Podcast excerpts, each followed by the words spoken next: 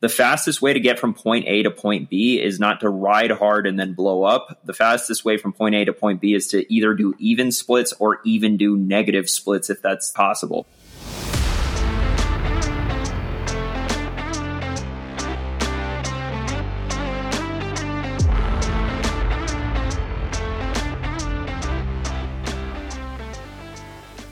Everyone. Welcome to the latest episode of the Matchbox Podcast powered by Ignition Coach Co. I'm your host, Adam Saban, and we've got a lot to get through this week, so I'll keep this intro short and snappy.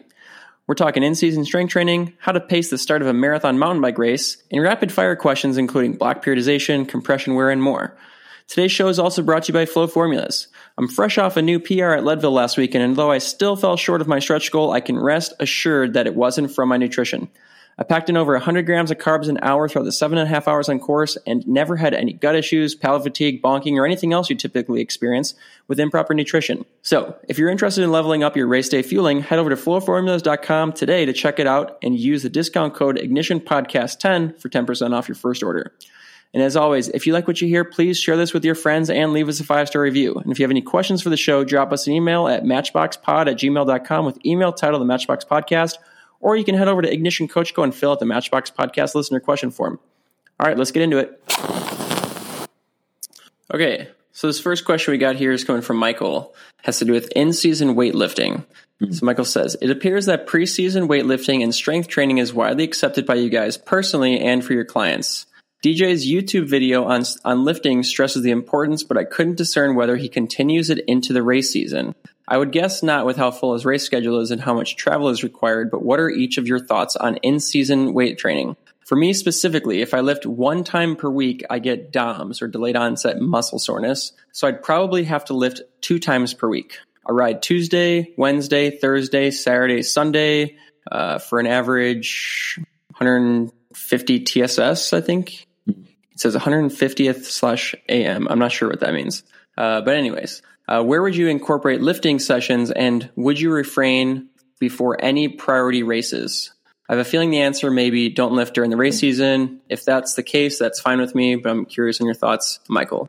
Okay, Michael, I think you're you're kind of thinking in the right the right realm here because uh, you mentioned how busy my race schedule is, and the answer is I, I don't lift during the race season, uh, which may shock some people because I'm such a huge proponent of lifting uh, for improving cycling performance in general.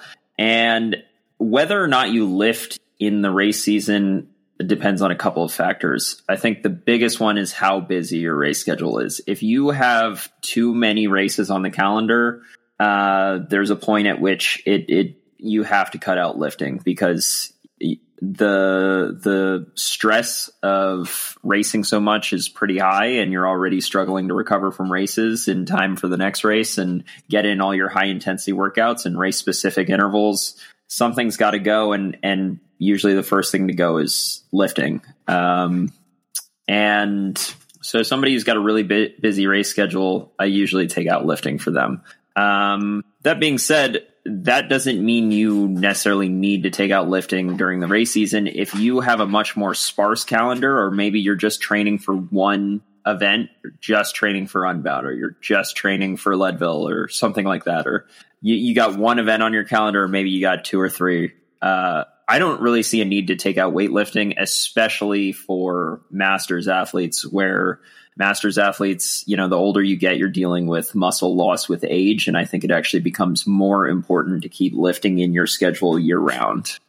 Yeah, I agree with that. Um, I, I mean, my approach really isn't much different. It, it depends. Mm-hmm. Like if, if an athlete has a lull in the race season, like maybe they do some spring racing and then have a month or two with, with a, you know, only a little bit of, of racing going on. And then maybe they hit cyclocross in the fall or something. Like I'll usually try and take advantage of, of that two or three month period where we can get back into some lifting. If you only got a month between races and you already have stopped lifting, it's probably not going to be the best to just pick it up for a couple weeks. Like you, you might get a little bit of improvement there, but you're going to sacrifice some, like like he mentioned here. You know, you get some DOMs from some of those weightlifting sessions, and you're going to you're going to experience that whenever you get back into weightlifting after you've taken some time off. So unless your break between big races is you know probably two months or more, then it's probably not worth it to to go back into strength training. you know, unless you've only taken a week or two off. Um, but what I would say is, you know, he, he mentions that if he only lifts one time per week, he gets DOMs. And what I would say is maybe you're trying to do too much on that one day.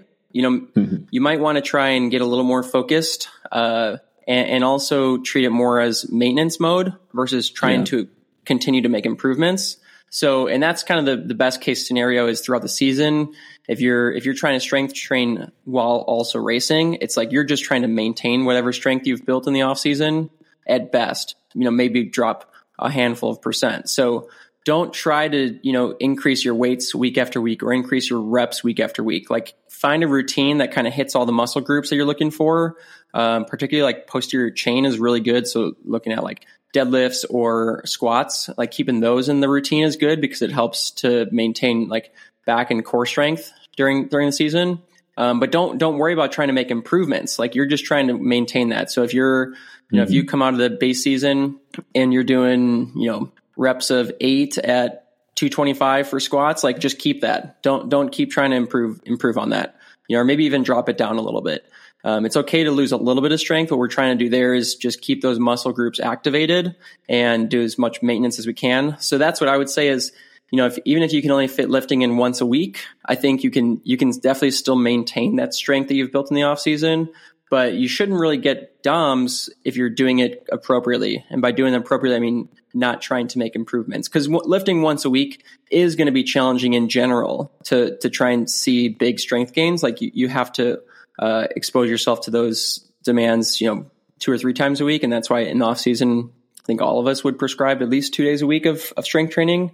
Um, so yeah, if you're only lifting once a week, you're already in maintenance mode anyways. Yeah. And I, I think that the other part to his question was what, when, when should you schedule these maintenance lifting sessions in your training week? Um, I think that as far as, you know, should you ride before or should you ride after uh, lifting session. I think if it's an endurance ride, it doesn't really matter. And I know that there's some debate about this, but if it's an intensity day, I prefer to do the intervals before doing the strength session. I know there are some people that say, oh, if they do a strength session and then they go do intervals, they they feel like their legs are opened up or something. I don't know. I think there's a reason why you don't hit the squat rack before you do a race, right? Is this should this should be obvious, but I, some some people argue the opposite. Personally, I, I I don't do I don't do strength training before I have an interval session, and I also try to, in order to avoid having DOMs while I'm doing an interval session, even if it's just a small amount of DOMs. I try to schedule a weight training session uh, either the same day after intervals or maybe the next day. So that mean means I have the maximum amount of recovery time before my next interval session so that I'm I have no DOMs going into that interval session if that makes sense. Yeah. Yeah, and and Michael says his schedule is riding Tuesday, Wednesday, Thursday, then he takes Saturday or Friday off, then he rides Saturday, Sunday, and then he takes Monday off. So I would say if you if you have the time, like it would probably make sense to put that strength training session maybe on Thursday after your ride or before your ride if it's an endurance ride, like Dylan said. Mm-hmm. Um, you know, or if you if you have more time on the weekends, then you know hit the gym on Sunday. Kind of end your week with that gym session. Then you've got Monday off, and then you kind of get back into routine on Tuesday. Drew, you got anything to add? Nah, just just more questions. Uh, if you can only maintain like because of racing and stuff, let's say you can only hit the gym once every two weeks, is it worth it? Mm. Uh, I mean, there's so there. This is the tricky thing, right, with the the race season and everything. And I was just saying that I take lifting out completely during the race season because my schedule's too packed. But mm-hmm. there there is a point at which it's been so long between gym sessions that you actually are going to feel quite a bit of soreness, and mm-hmm. it's going to take away from your training. Um, two to three weeks is probably starting to be on that threshold. I would yeah. I would say that if you can't do one session a week, you should probably cut it out completely. Yeah.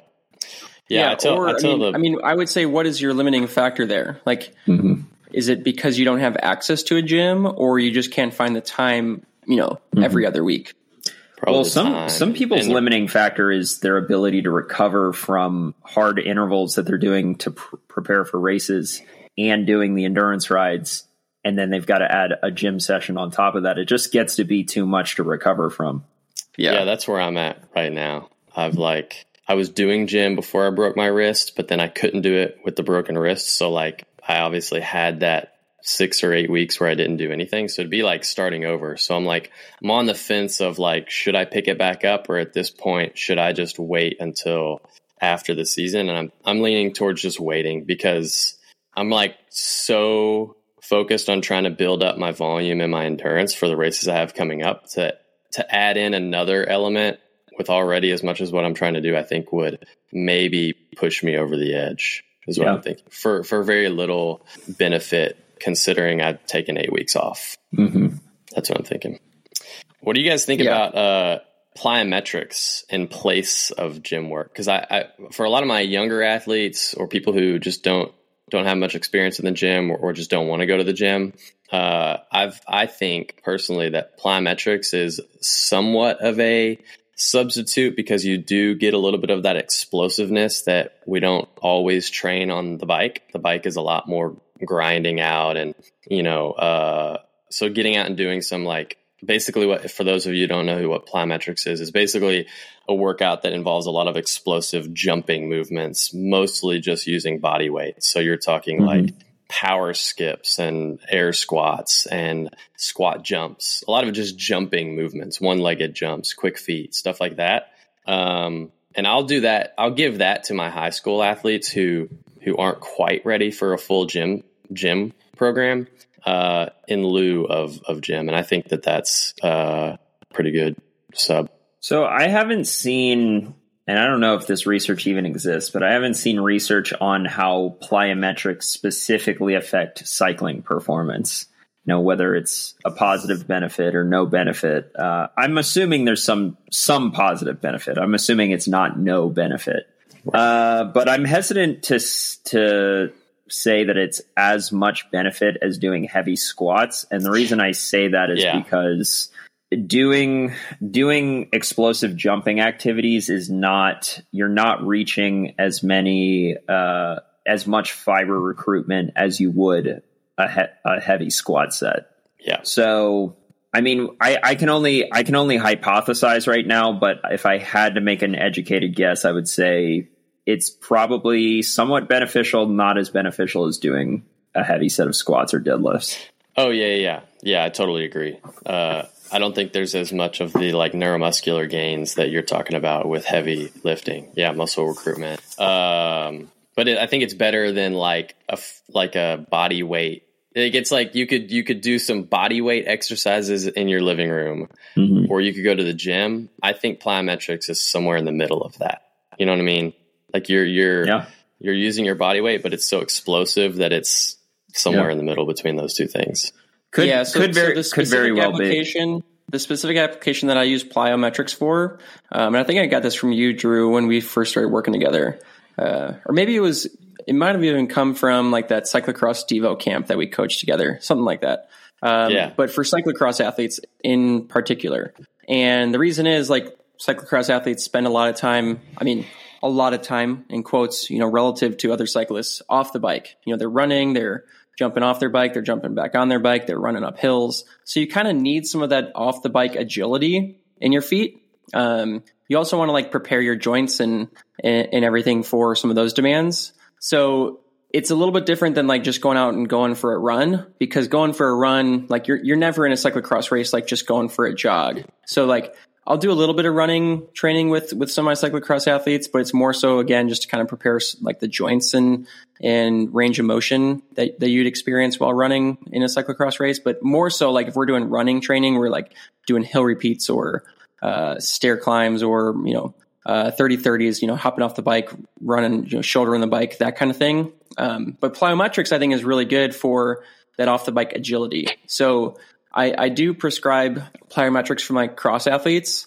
And, and part of that too is like when you get into cross season, the intensity is so demanding that to, to throw a gym session or two during the week is just really demanding. Like it's, it's just, it's just too much. So, you know, something like a plyometrics, like you're really not going to stress your system all that much. Like you might get your heart rate up a little bit, but you can do a plyometrics workout like in the middle of an interval workout even and it's it's not going to really hinder your ability to hit hit the metrics on the bike. So that's why I like swapping in the plyometrics during season for cross athletes. Um, for my other athletes, like if we're taking out the gym, I usually don't do plyometrics, but I will recommend like a core a core uh, session where it's like a 10 minute core workout. Um, I usually have 10, 20, and 30. Like you can either do one set, two sets, or three sets of it. Um, and I just think that's good to like kind of stay somewhat well rounded and, and like I was mentioning, like keeping your posterior chain in in good health, I think is really important. So, uh, like I'll try to just slot that into my athletes' workouts. Uh, you know, I'll, I'll, put it in there once a week, and if they have time to do it twice a week, they they they certainly can. Um, but again, it's not something that's going to like be a detriment to your your interval workouts, and it's only ten minutes. Like if you can't find ten minutes, then that's probably on you. Because uh, I would argue that you you should be able to find ten minutes to do a core workout pretty easily. Yeah. Well, I think I think we answered all of that guy's questions. Should we move on to the next one? yeah, thanks, Michael. Uh, yeah, let's move on here. So, uh, let's see. Next one, we've got a series of questions. Okay, uh, and they say to whom. So this is from uh, let's see, from Richard hmm. from Germany. Uh, to whomever feels qualified to answer these questions. Number one, hmm. Okay, it's kind of rapid fire, but maybe go in depth here if we need to. So sometimes okay. I feel that I have tired slash heavy legs after my rest day.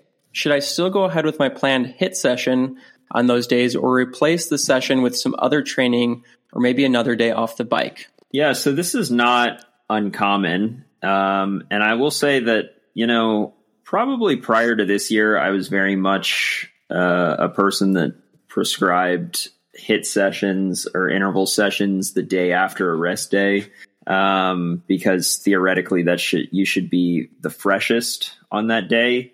Uh, but I've experimented with some athletes that I coach, and I've experimented with myself, and and I've actually been having pretty good success with having good legs for interval sessions.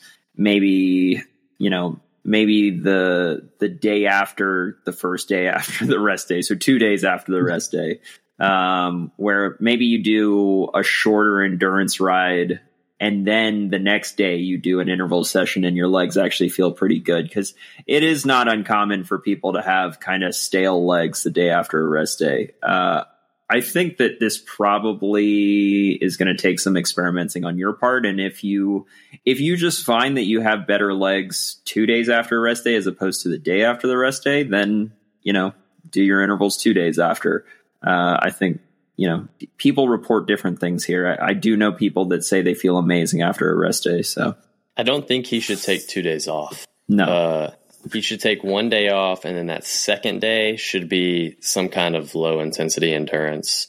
If he's feeling like real smoked because he just had a huge weekend of racing or training, then maybe that Tuesday is like a. I'm assuming it's a Monday, Tuesday. I'm a, uh, maybe that Tuesday is like a one hour spin but I think um, the best the best uh, choice would be to try to do like an endurance ride, like what Dylan's saying, and then and then do a Wednesday interval session. And I've had I've had athletes request that because they say that they they their legs just feel better the day after a ride versus a day after nothing. Mm-hmm. Yeah. So I think it's important to back up these claims with with data. Mm-hmm. And and I say that because what I what I've seen with myself and with athletes is that the day after a rest day, maybe that first interval suffers a little bit. You know, you're supposed to hit 300 watts, but pushing 300 just feels tough. So you hit 280 or 290, but like you're still pretty close. But then because you're still fresh, that second, third, fourth, fifth interval, like what I've seen is if you're if you're truly fresh, it's the it's the latter intervals that tend to hang on better. So mm. you know now you're hitting 300, now you're hitting 305, now you're hitting 310. Whereas if you come out and your first interval is like really good, like let's say you're taking that, you're, you're taking the approach where you're doing an endurance ride and then the next day you're doing the intensity ride.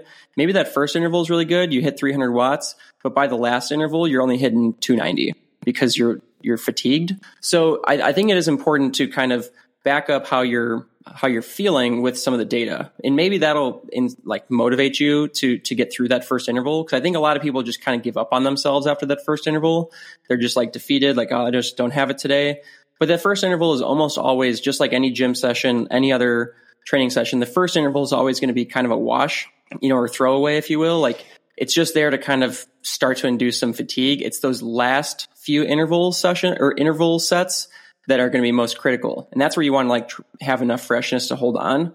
Now, I will say, Dylan, I, I have experimented or my coaches experimented this year, uh, with having me do like a three or four hour endurance ride day one and then intervals the next day.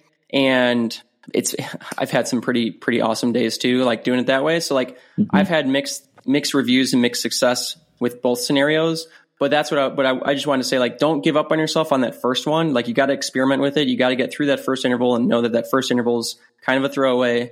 And it's really those last two or three intervals that matter most. So look at the data on, of those intervals. And if you are going to experiment with, you know, whether you're doing intervals the day after a rest day or two days after a rest day, take a look at the data critically and don't just look at the first interval or don't just go on how you felt during the first interval. Like look at the data and see does does it back it up?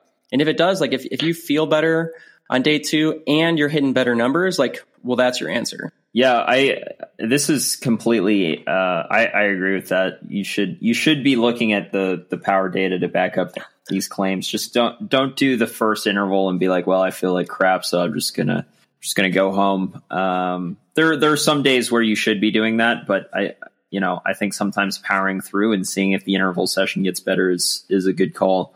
Um, this is this is n of one here, but I when I was training for Unbound, and this may only apply to somebody who's doing an insane block of training that is way above what their normal volume or intensity is, which when I was training for Unbound, that was the particular case. My volume was 10, 10 hours per week higher than it normally is, easily.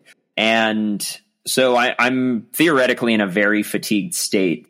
Uh, but it's actually, eh, we talk about this with block periodization and we talk about this with stage racing. It's actually quite surprising what you can do in what should be a very fatigued state. The, the last, the last interval session of this two week block, uh, was on the very last day and it was at the end of a three day block. So, so I did a, mind you that I did a 28 hour week and then I did a 35 hour week. So it's already insane volume. And then this last three day block of this, this double, double volume week, uh, block was an eight hour ride at zone two, a five hour ride at zone two, and then I did a tempo session.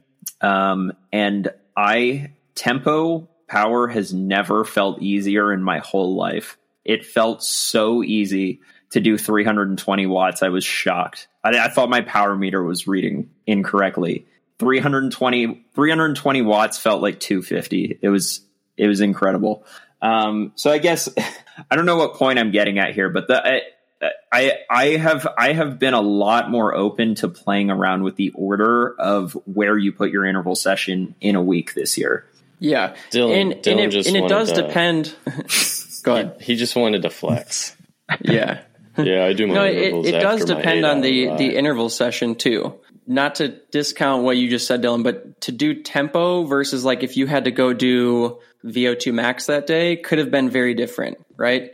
Mm-hmm. Um, mm-hmm. You know, so like Dylan, you're you're prepping now for Chequamegon in a month, and you're going to be doing, mm-hmm. I would imagine, a lot of high intensity. Like you probably don't want to do your 30 30s with 16 hours of training over the last two days. Like you're going to come into mm-hmm. that a mm-hmm. little bit more fresh than that. So it does depend on the types of intervals you're doing and where you're at in your training. But I agree. I mean, I I've had I've had some days this year too where I shouldn't have felt as good as I did, but I for whatever reason just felt really good.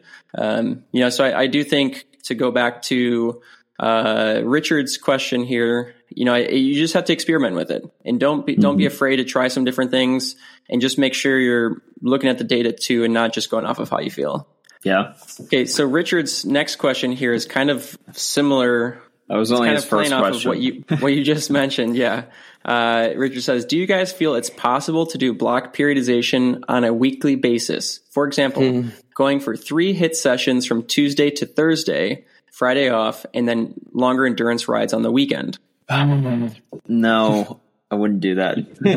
I mean, I'd say I'd say he's pushing it. like Uh, he's talking about doing that every single week, having three days in a row of intervals every single week. Yeah, but doesn't the science say two to three sessions of high intensity, and he'd be just doing three? Yeah, but they're in a row every week. Is Yeah. I think the issue. Like they're And not also spread means- out at all. That also means he has four days of recovery between them. I, I mean, no, I but see- he's, I he's see- still I doing can see- long rides on the weekend though. Yeah, but like the gotta- long rides aren't. Yeah, I know they're not like full recovery, but but they're not high intensity. So you so, got four days between them. Look, it wouldn't. could see it not being terrible, but I- probably not optimal. if I had to give if I had to give a guess to how that would turn out, I would think you would get a month into that and then you would you would just feel super tired and overtrained and your interval sessions would not go well. If I had to give a guess to how that would turn out. I mean, I've never tried that and I've actually I don't know anyone who's ever tried that to be honest. I'm sure somebody has, right? But I don't know of anyone who's like I'm going to do 3 days of intervals in a row and then the rest of the week is going to be zone 2. Um, I'm curious. I think I think I think it could work. Drew, you should try that leading into I don't- Big Sugar. No, I'm gonna smoke you a bit, sugar, but uh, I think it could work. Is it Michael? So- no, Richard. so I've- This is I've got an athlete- Richard, you should try. I've got an athlete that's um, that's doing Cape Epic next year, and I've actually thought about something similar to this for helping him prepare for it, uh, but not on a weekly, like consistent basis. Uh, But I did think about because the the bulk of his training, like we're starting now, but like the bulk of his training isn't going to, you know, is going to take place from like November through February or you know March because the race is in mm-hmm. March.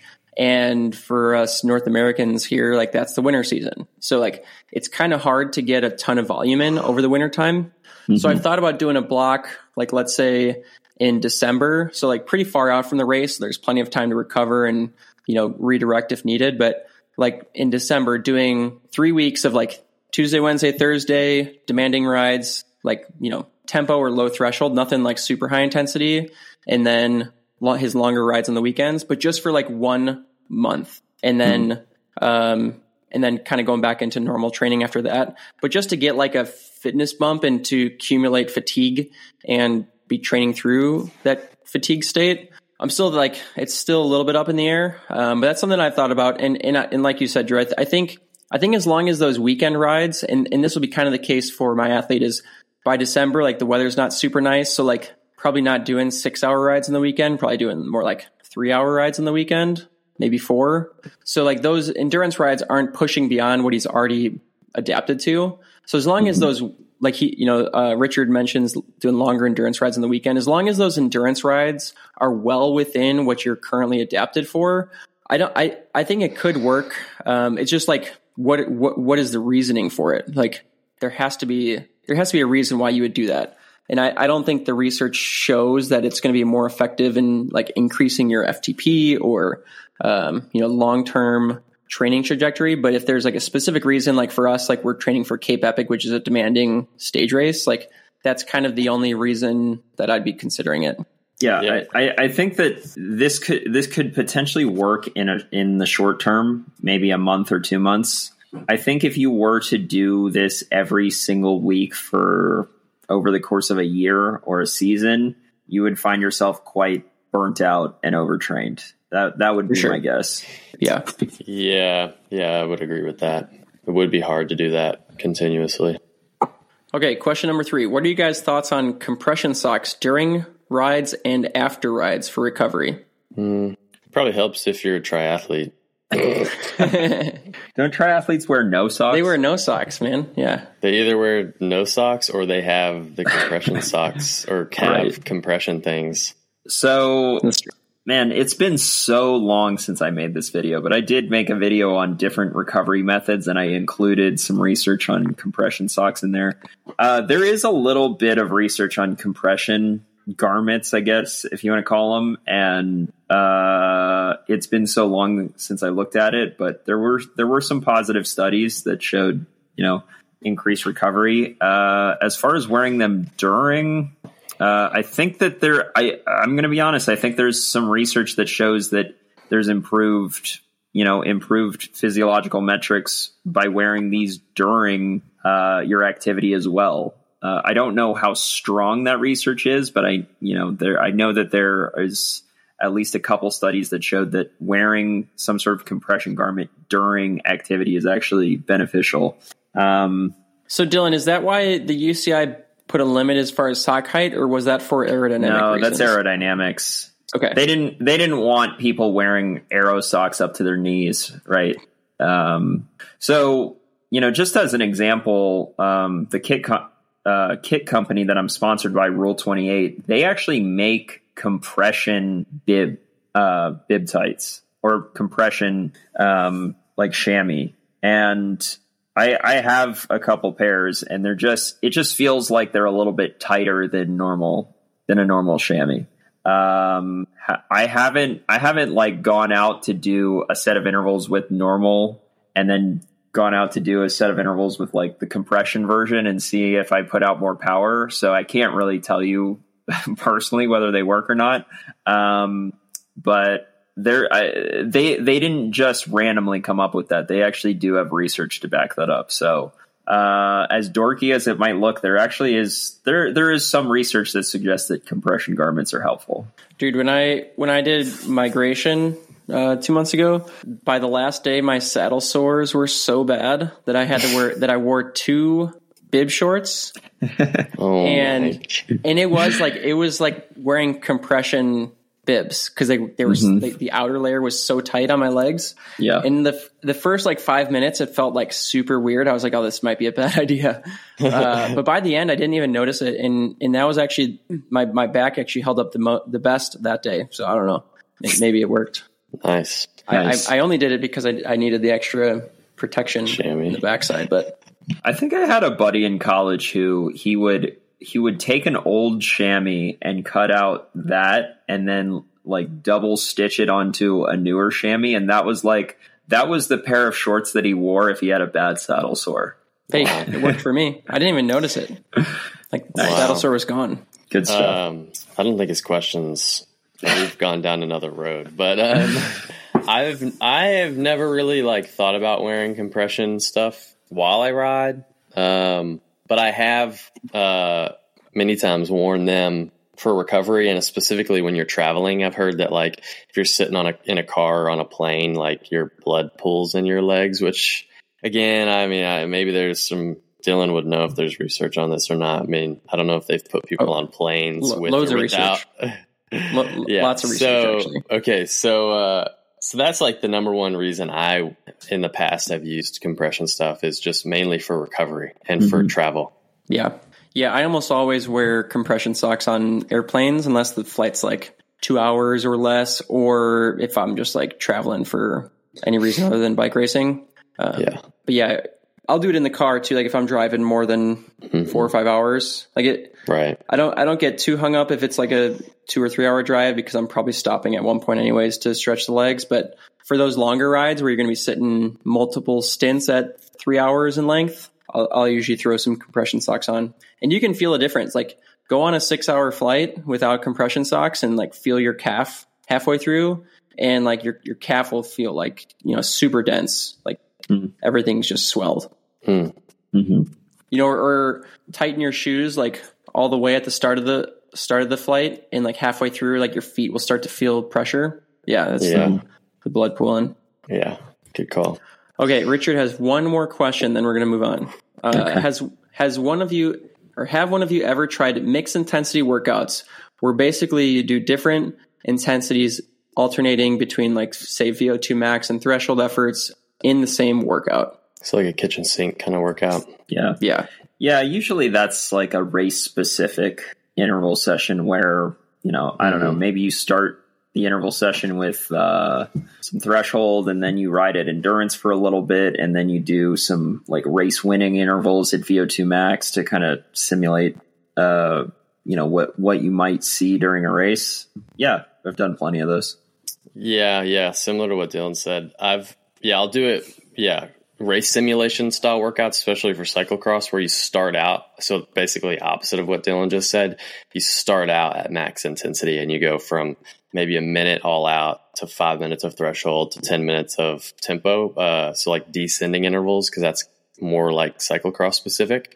I've done those. But I have seen teammates uh, of mine do like these crazy workouts in the middle of the off season, and I'm like, what was the point of that? Where they do like a bunch of tempo, a bunch of threshold, a bunch of VO2, and it's like in the back of my head, I'm thinking like they're probably building fitness, no doubt, but like there's no focus, uh, especially like in the base season when I feel like there should be focus. Um, mm-hmm. And so I, you know, but at this in the same in the same vein, like uh, I I'll do these workouts during the base season where I'll mix in some high intensity with my tempo intervals just to like because it is good to do some high intensity throughout the base season. So I'll mix in like sprints with my tempo, um, but it's it's kind of incorporated and like the bulk of the training is still tempo I'm just kind of, you know, sh- like just kind of sprinkling in some high intensity in there. Mm-hmm. Um, but the, yeah, sometimes those workouts that are like bunch of tempo, a bunch of threshold and a bunch of VO2, I'm like, what, like, what do you,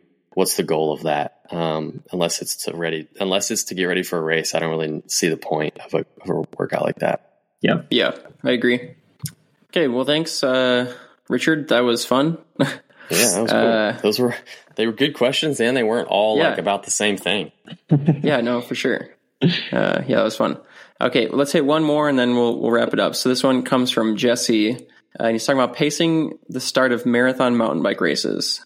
Uh, so it says, question for Adam on the Matchbox podcast regarding a pacing strategy for the Dakota 5.0, uh, which is a big race in South Dakota that's coming up in a few weeks. So he says the race begins with a 15 ish minute road climb how do you mm-hmm. pace this initial climb if you're not necessarily trying to keep up with the leaders? Over threshold and risk blowing up later, sub threshold and risk losing time behind slower riders in the single track areas. Uh, any pacing tips for the remainder of the race? For context, I have a 303 watt FTP, 4.1 watts per kilo. In 2021, he finished in 442.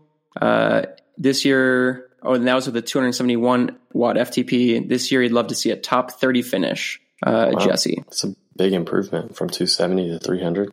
Yeah. Um, I so I made a huge mistake at BWR California. Very similar scenario where there's a big climb at the beginning of the race, but then it's a really long race after that big climb. Um, and the climb that it sounds like the Dakota 50 climb is maybe even longer. I don't know if bigger, but longer.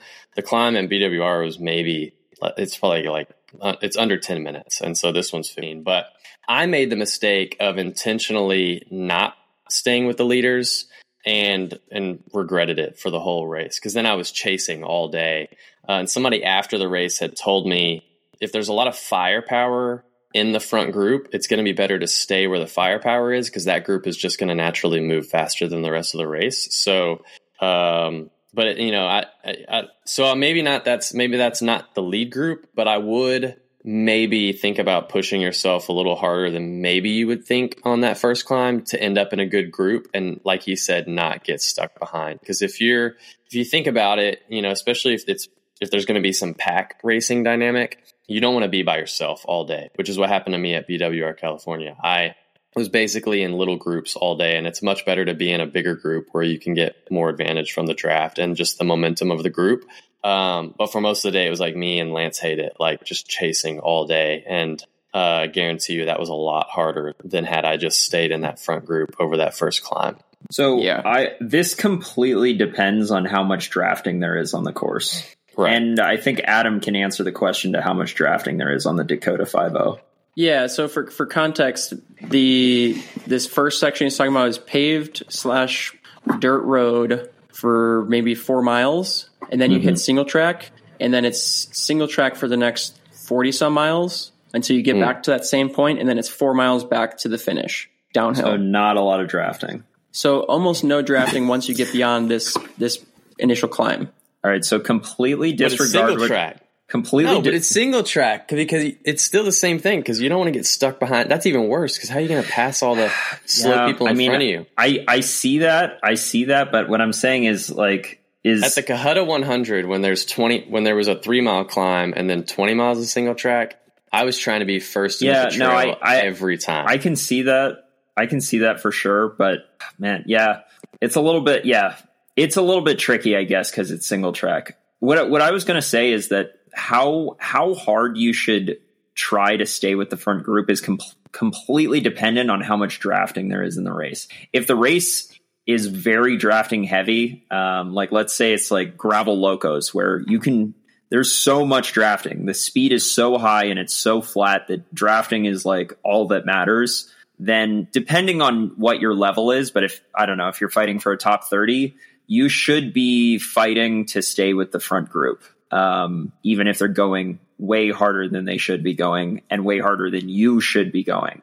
If it's a race where there's almost no drafting at all, like most mountain bike races, then completely ignore what everybody else is doing and ride at a pace that you know is sustainable. The fastest way to get from point A to point B is not to ride hard and then blow up. The fastest way from point A to point B is to either do even splits or even do negative splits if that's possible for you. So, um, but I, I agree with Drew. The the single track does kind of throw a wrench in that. So it's a little bit of a balancing act, I would say as you're climbing up the 15 minute climb, take a look at the riders around you and try to gauge what their skill level might be because you can kind of tell by the gear setup and the way people are riding like or just their age like oh this guy this 50 year old might be real strong but he probably can't turn like me so yeah so that's actually a really good point I mean? that, yeah and that was actually going to be like my specific advice for jesse here is the climb doesn't actually end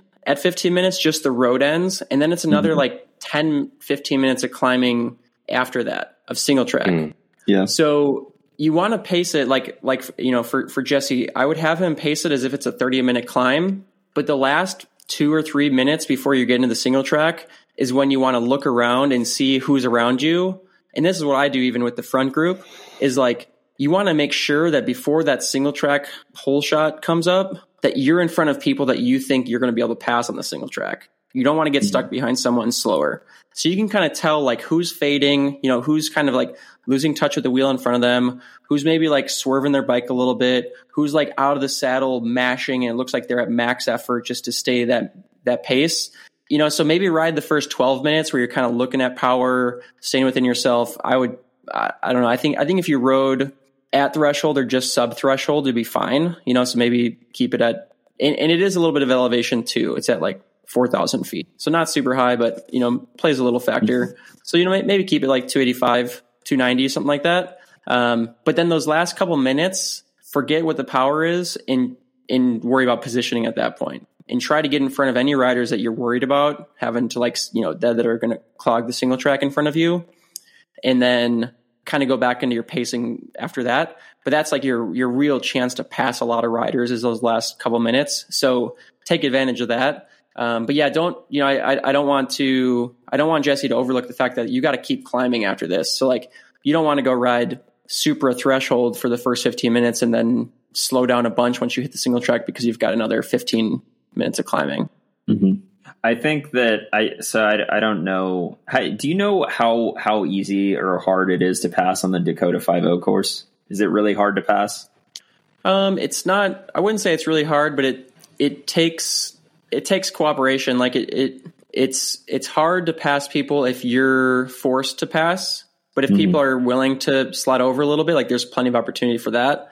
Um, yeah but especially the first single track climbs like you, you climb for 15 minutes after the road then you descend and then the first major climb of single track is like the most technical part of the whole trail and it's okay. pretty hard to pass people on that again unless they're like willing to get over to the side so it's real easy to get stuck behind riders going up that climb yeah fair enough i, I think i agree i agree with your tactic adam um, yeah i've been i've been really big on on pacing uh, races correctly. And again, it depends on the race and it depends on how much drafting there is. Um, but you know, I I've gotten real comfortable with just letting 60 riders go up the road because I'm riding at a pace that I know is sustainable. And then by the end of the race, you know, there I am, uh, like on, you know, in the top 20 or the top 10 or the podium. Like Bighorn, there were five minutes into the race, there were probably 60 riders ahead of me and by the end of the race I was in third place. I, and and I think you your average speed ends up being higher if you do that. It's so hard to do because people get excited and they just want to stay with the front group and they feel good on the first climb. But it really depends on the course. But I, have I've had a lot of uh, a lot of good races using that strategy lately. and I'm I'm I'm pretty big on it. Yep. I'm going to use that against you at Big Sugar. I'm not using it at Big Sugar, dude. Big Sugar is all drafting. I'm not. I'm not using that strategy at Big Sugar. Again, it depends on the race. Like gravel locos, I would never do that strategy, right? Ever. Uh, but and Big Sugar, I would. I would not use that strategy either. But Leadville, No, you should. No, no, you should. You should. Leadville, hundred percent. Leadville, when you get into the Grand Prix next year, Drew, you should totally try to stay with the leaders on the first climb.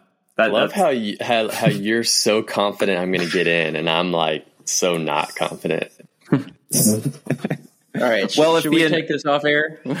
Yeah, yeah, Yeah, I think we can All end right. it. okay. All right. Thanks, everyone. We'll we'll catch you next See week. ya. All right, folks, thanks for tuning in for the latest episode of the Matchbox Podcast. Like I said at the beginning, you can send any questions or topic suggestions to matchboxpod at gmail.com with email title The Matchbox Podcast.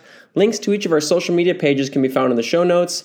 Tune in next week for another endurance training related discussion and learn more about how you can find that extra match for your next big event. Catch y'all soon. Let's go!